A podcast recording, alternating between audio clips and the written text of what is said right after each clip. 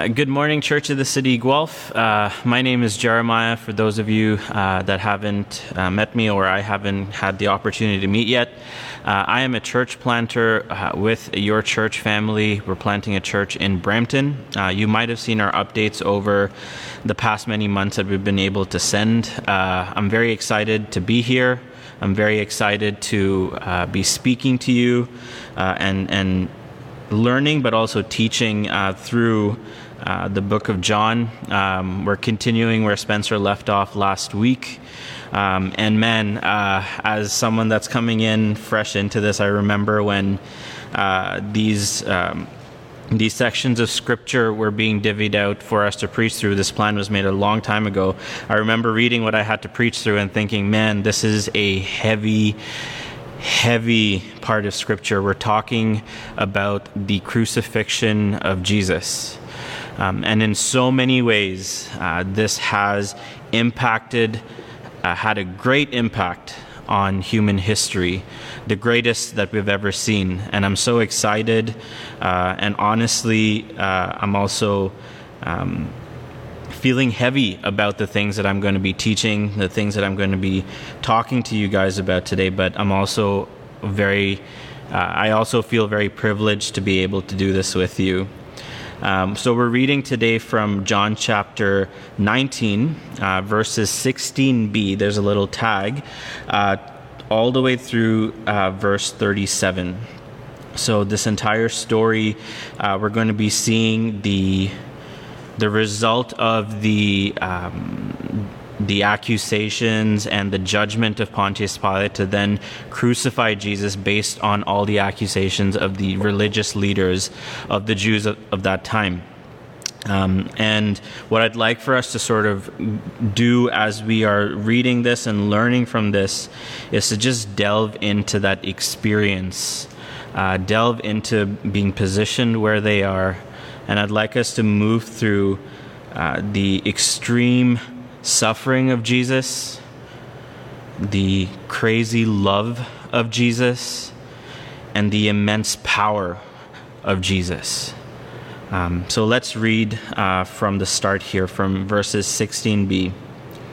So they took Jesus, and he went out, bearing his cross, to the place called a place of a skull, which in Aramaic is called Golgotha they crucified him and put him with two others, one on either side, and Jesus between them. So let's just pause here at the end um, of verse 18. So Pilate has uh, placed judgment on Jesus, and he is now uh, going to be crucified. Uh, crucifixion uh, was actually invented by the Persians uh, as a torture killing method uh, for people that were accused of heinous crimes. But in many ways, in practice, the Romans actually perfected this way of torture and killing.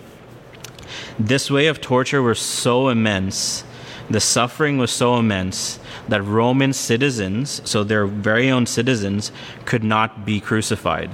It was only the people that they had subjugation over, that they were, had control over uh, who, if they questioned authority, if they did something against the authorities, if they disobeyed any laws, they were liable to be crucified.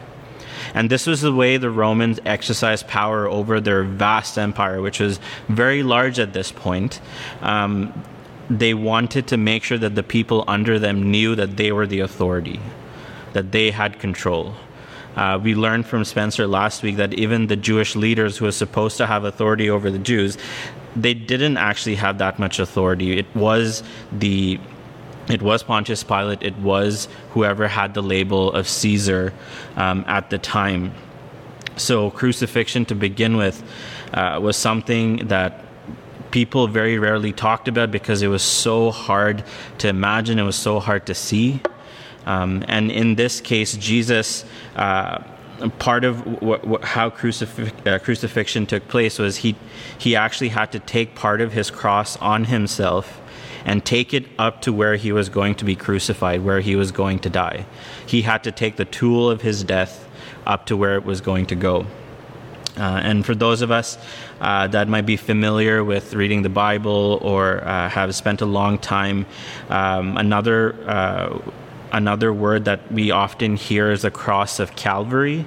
Uh, is the Aramaic for the word skull, and Calvary is just the Latin of the same word. Um, Calvary means skull as well. So um, we're, we're, we're, coming into this great suffering with Jesus, um, where he's taking up this heavy load up a hill uh, so that he would then be crucified. At the end, here we also see that he was crucified next to two um, others who were um, also bearing punishment. Um, some um, some other um, gospel writers refer to them as the two thieves be- beside Jesus.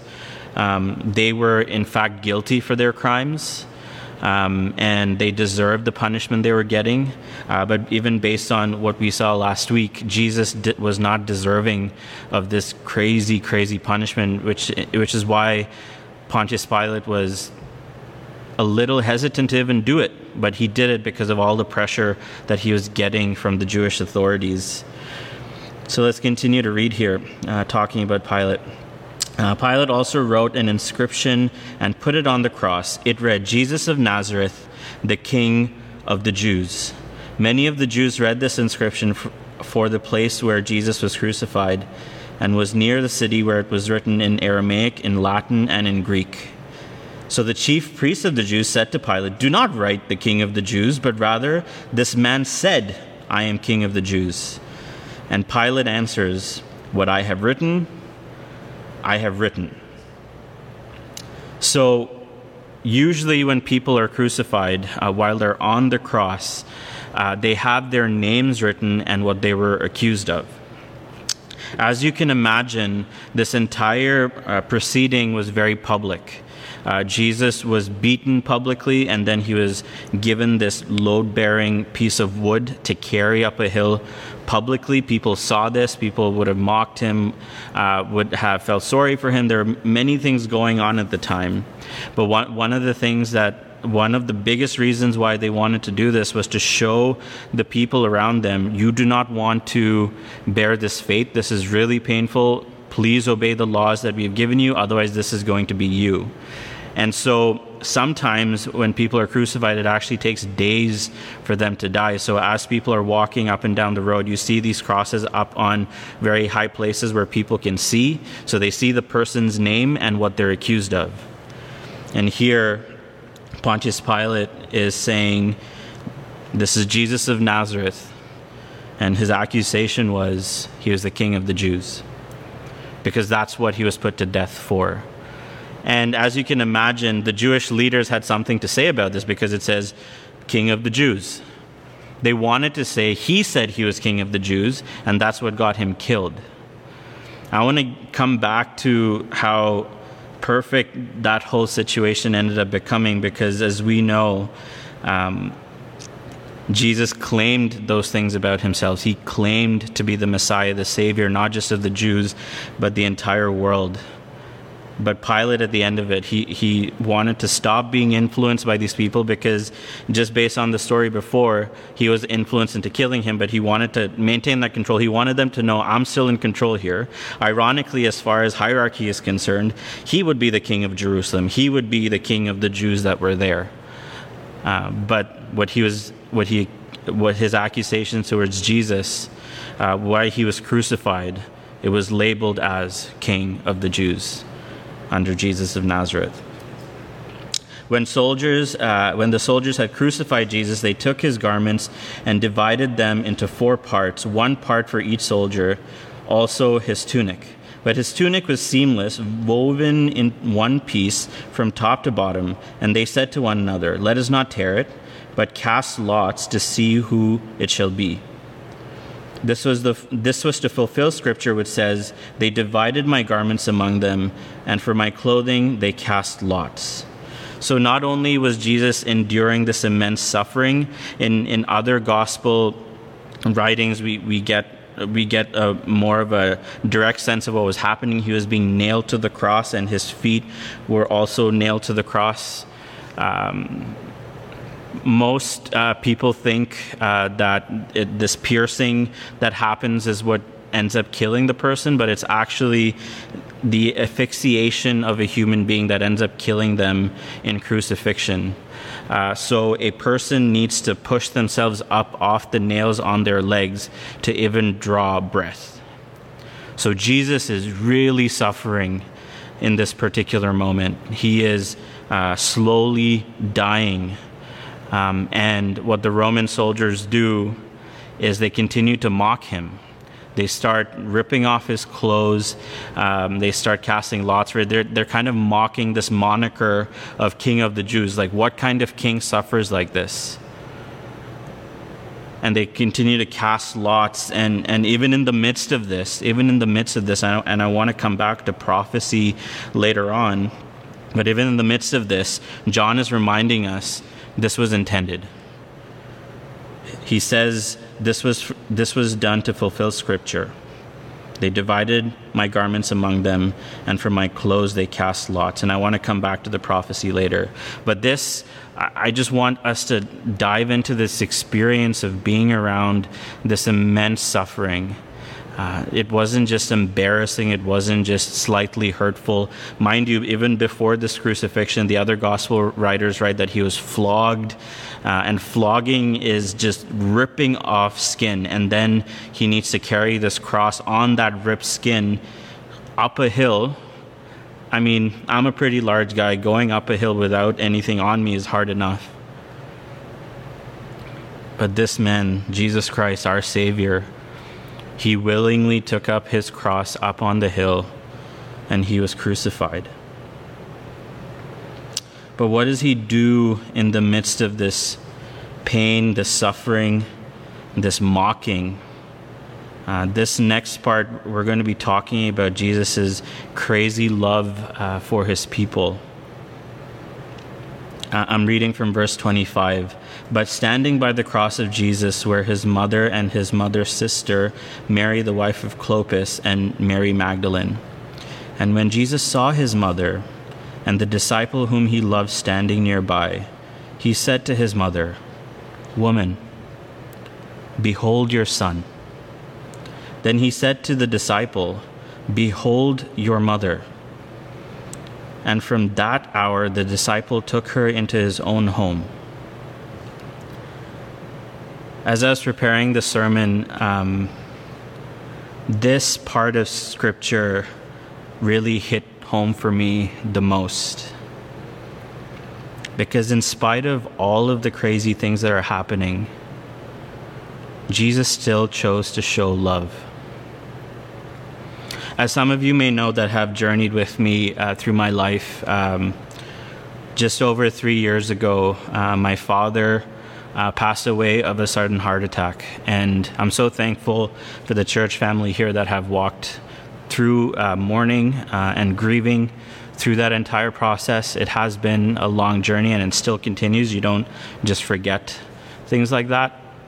But uh, many of you may not know that when my father died, I was actually with him. Um, when he was having his heart attack, we were actually rushing him to a hospital. And as he was dying, there was a lot of confusion, there was a lot of fear, there was a lot of pain, there was a lot of hurt. I honestly didn't know what, what exactly was happening. I, I thought maybe that he was just passing out from heat and exhaustion. Um, but it was only once we got to the hospital that we actually found out that he died of a cardiac arrest. He died of a heart attack. And as he was dying, he was struggling for breath. He was struggling uh, to keep his eyes open, and we kept trying to keep his eyes open. We tried to keep him awake. But no matter what we did, um, he couldn't breathe anymore, and he couldn't keep his eyes open anymore. And he passed away. And so when I when I see this little uh, section of this passage here, when when Jesus, as he is dying, and uh, remember, like I said, just to draw breath, he needs to be in pain. He needs to push himself off a nail just to breathe, let alone speak. But in the midst of all of this, especially the mocking that is happening under him, he looks upon his mother with compassion and love. And he tells to the disciple whom he loves, who is also the author of this gospel, John. John was there. He tells John to take care of his mother, and he tells his mother that this is his son. And it's interesting what's going on here because Jesus had many half brothers and half sisters. In fact, uh, we learn about his half brother James later on. And we even hear another person that wrote a book in the Bible called Jude, who was also a half brother of Jesus. Uh, culturally speaking, it, at this time, but even Eastern cultures, especially where I'm from, it is the honor given to the oldest son of the family to take care of his parents. So, even going back to my experience, I remember at my father's funeral, extended family members, friends of our family would tell me, Jeremiah, it's, it's, it's now your turn to take care of your mother and take care of your family. And so, what Jesus is doing here is actually very culturally relevant, but not just from a cultural perspective. Throughout the entire Bible, there are so many laws uh, that are given to take care of your family and, and have that responsibility. In fact, after this, when Paul instructs Timothy uh, in 1 Timothy uh, chapter 5, he's, he's talking about um, uh, widows that are the most vulnerable and he instructs families that have widows in their family to take care of them. And if they don't take care of them, it shows that God is not with them. And so Jesus is rightfully taking on the responsibility of taking care of his family and passing it on to the disciple that he loved. See, James and Jude at this time were not believers of Jesus. Uh, and I can sort of understand that. Like, if your older brother told you that he was the savior of the whole world, I, I think you can imagine with me that you may not like that very much from your own sibling. Uh, but Jesus actually met with James after uh, he was raised from the dead, and, and, and James became not just a follower of Jesus, but he became a prominent leader of the church. Uh, but in this particular situation, Jesus is taking care of his mother by entrusting this responsibility with a very close disciple of his, and that is John. In spite of the fact uh, that he's struggling for breath, in spite of the fact that he is slowly dying and people are mocking him, Jesus' response is love. And re- uh, let me remind you that this whole thing, this whole crucifixion, um, is the greatest act of love this world has ever seen because without this, we could not be in relationship with our God.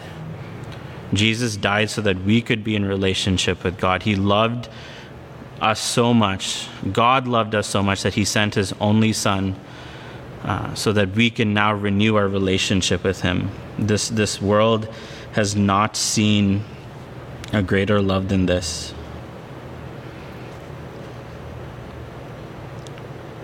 From his suffering, his immense suffering, we talk about his crazy, crazy love. And now we talk about his amazing, amazing power. So I'm going to continue reading from verse 28. After this, Jesus, knowing that all was now finished, said to fulfill scripture, I thirst.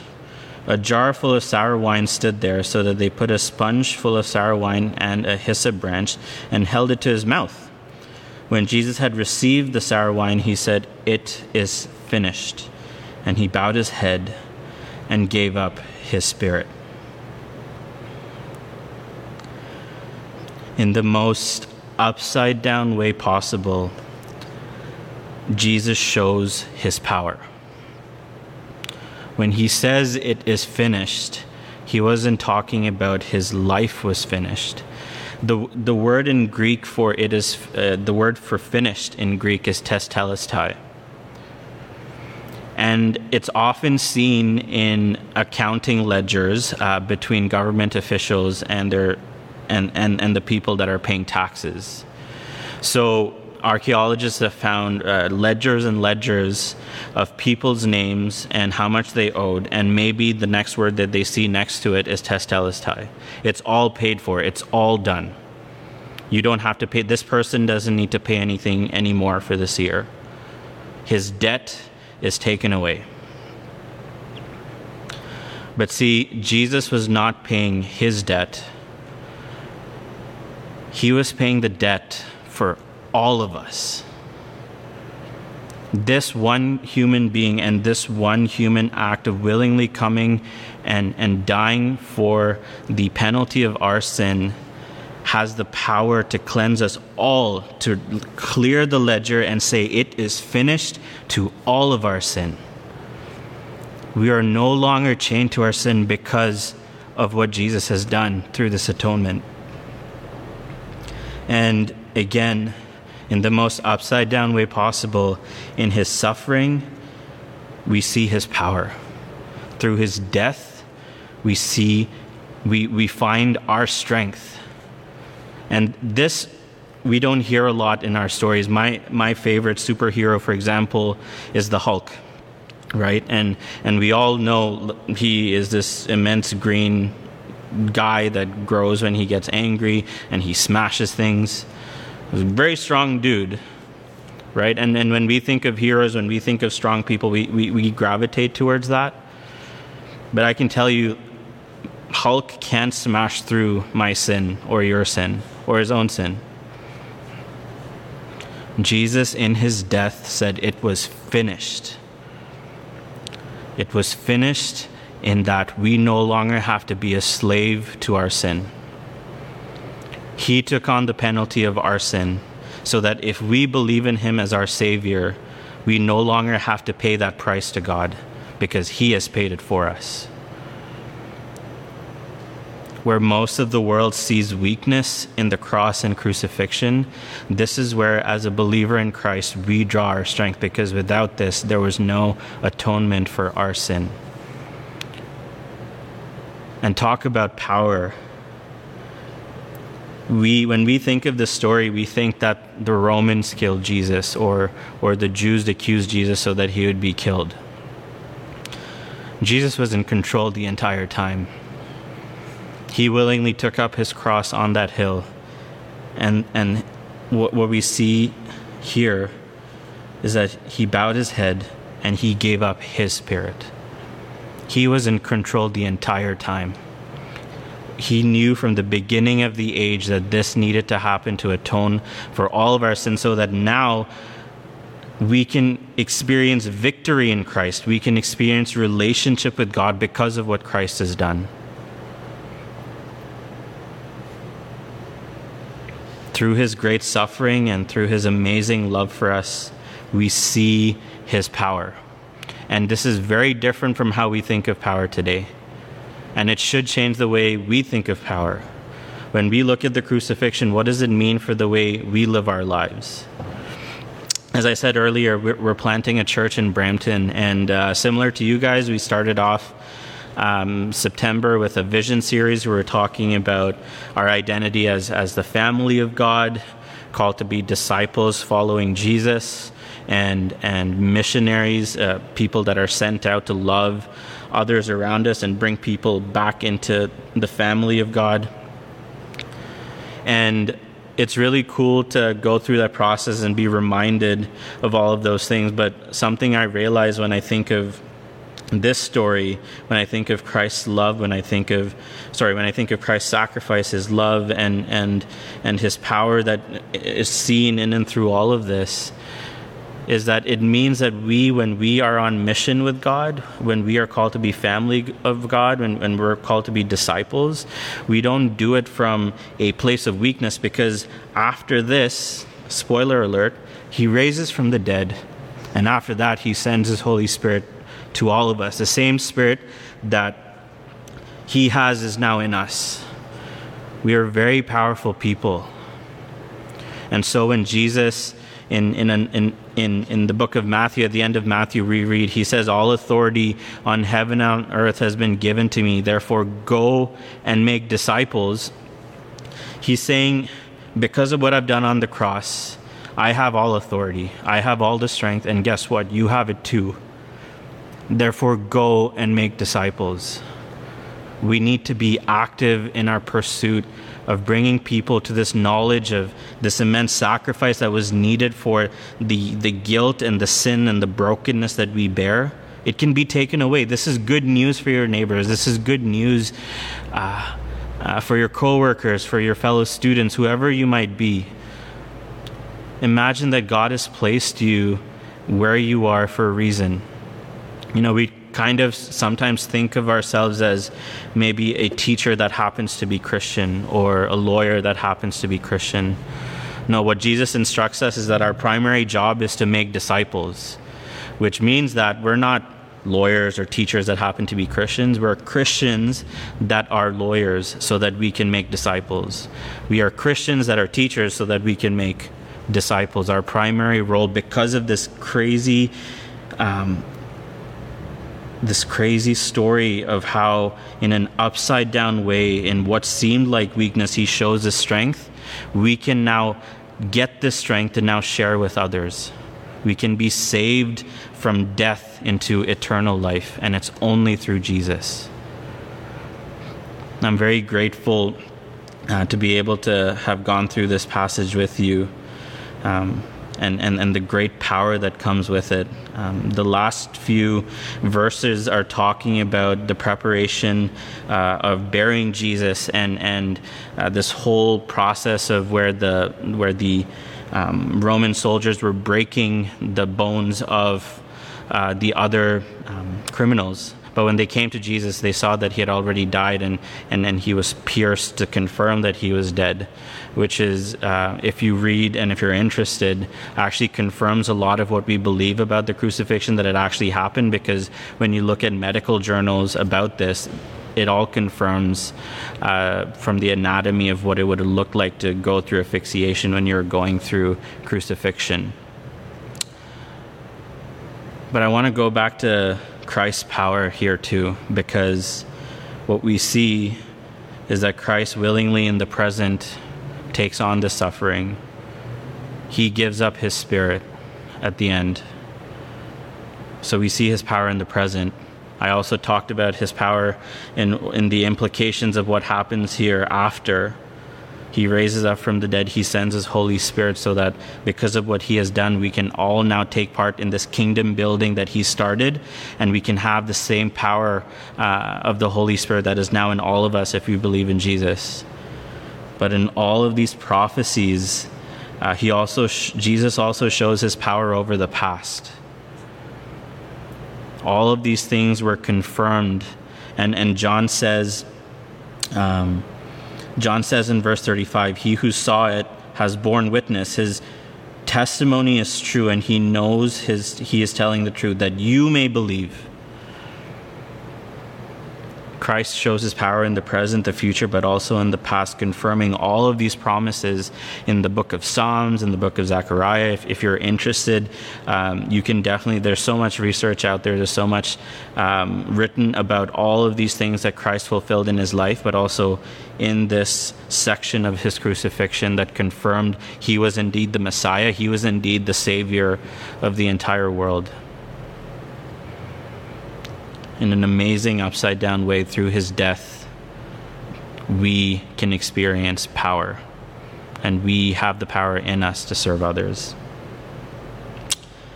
So let's just pray um, with these realities. Let's just pray that uh, this is born a reminder for us as believers in Jesus, but also if we do struggle to be on mission, if we do struggle with our faith sometimes, um, we know that we can be drawn back to His amazing love, His amazing sacrifice, and His amazing power. So let's thank God for what He's done. And Jesus, I thank you. I thank you, God, that we no longer have to be chained to our brokenness, no longer have to be chained to our sin because of what you've done.